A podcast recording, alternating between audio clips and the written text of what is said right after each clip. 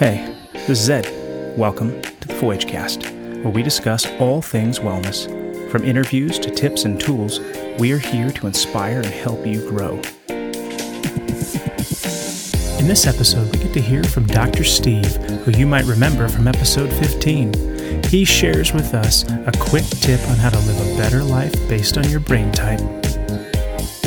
So, Dr. Steve, for the listeners out there, what are some great recommendations or suggestions you would advise based on the works and studies you've done?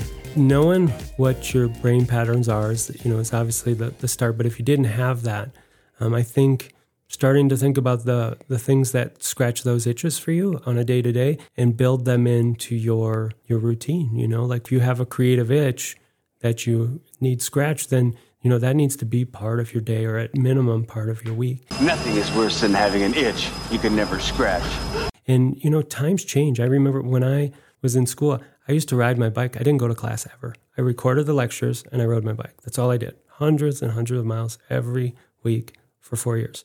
And I would go and just pick up my computer and listen to the, the recordings. Now, when I had kids, an eight hour bike ride isn't really feasible anymore, but I still had to have that solitude, that time by myself to just be alone, be alone with my thoughts, and just, you know, but I couldn't be on my bike for eight hours. So, how was I going to have those needs met? So, I think when you start to recognize that and realize that in different transitions of your life, you're going to have to have those needs met in other ways. And if they're not, it's going to come out some way and it may not be the way you like, you know? And so if you're drinking too much, you're like, okay, well. Yeah. I was okay. uh, drinking during the beer because I was having such, uh, during, during, the movie. He's loaded. What need is that filling? Or if you're you know, gambling more and it's becoming a problem. What need is that filling, and how could how could a gambling brain compare to you know something else, and what am I going to replace it with? You know, and I think we see this in a lot of other areas. I mean, substance use is such a perfect example of you know you put people in detox and now they're clean, but they still have that need.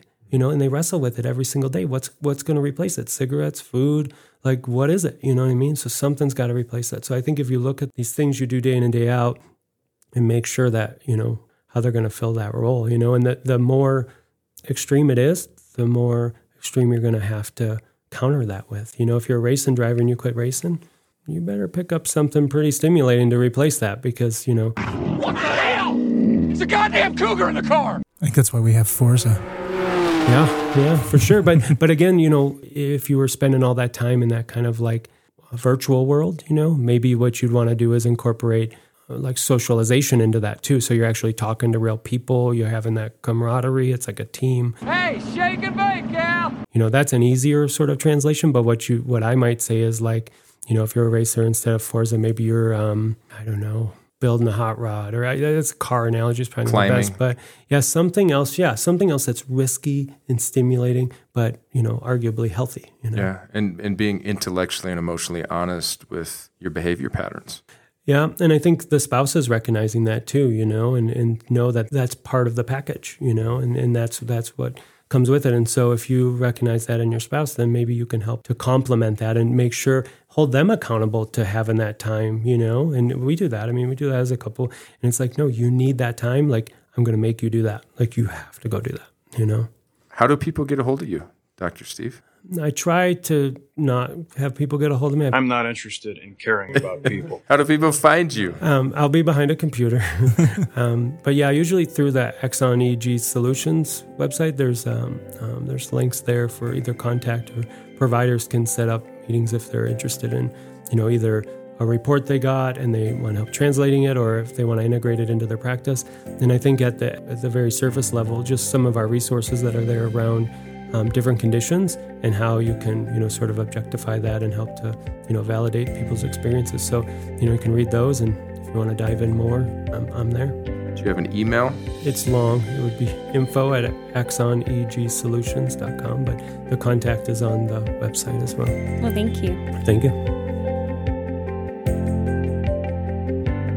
Glad to have you back for another episode of the voyage cast we appreciate your continued support, and we're excited to keep bringing you great content. If you love our podcast and want to show some extra loving, consider joining our Patreon. And of course, don't forget to hit that subscribe button and leave us a five star review. And share this podcast with your friends and family.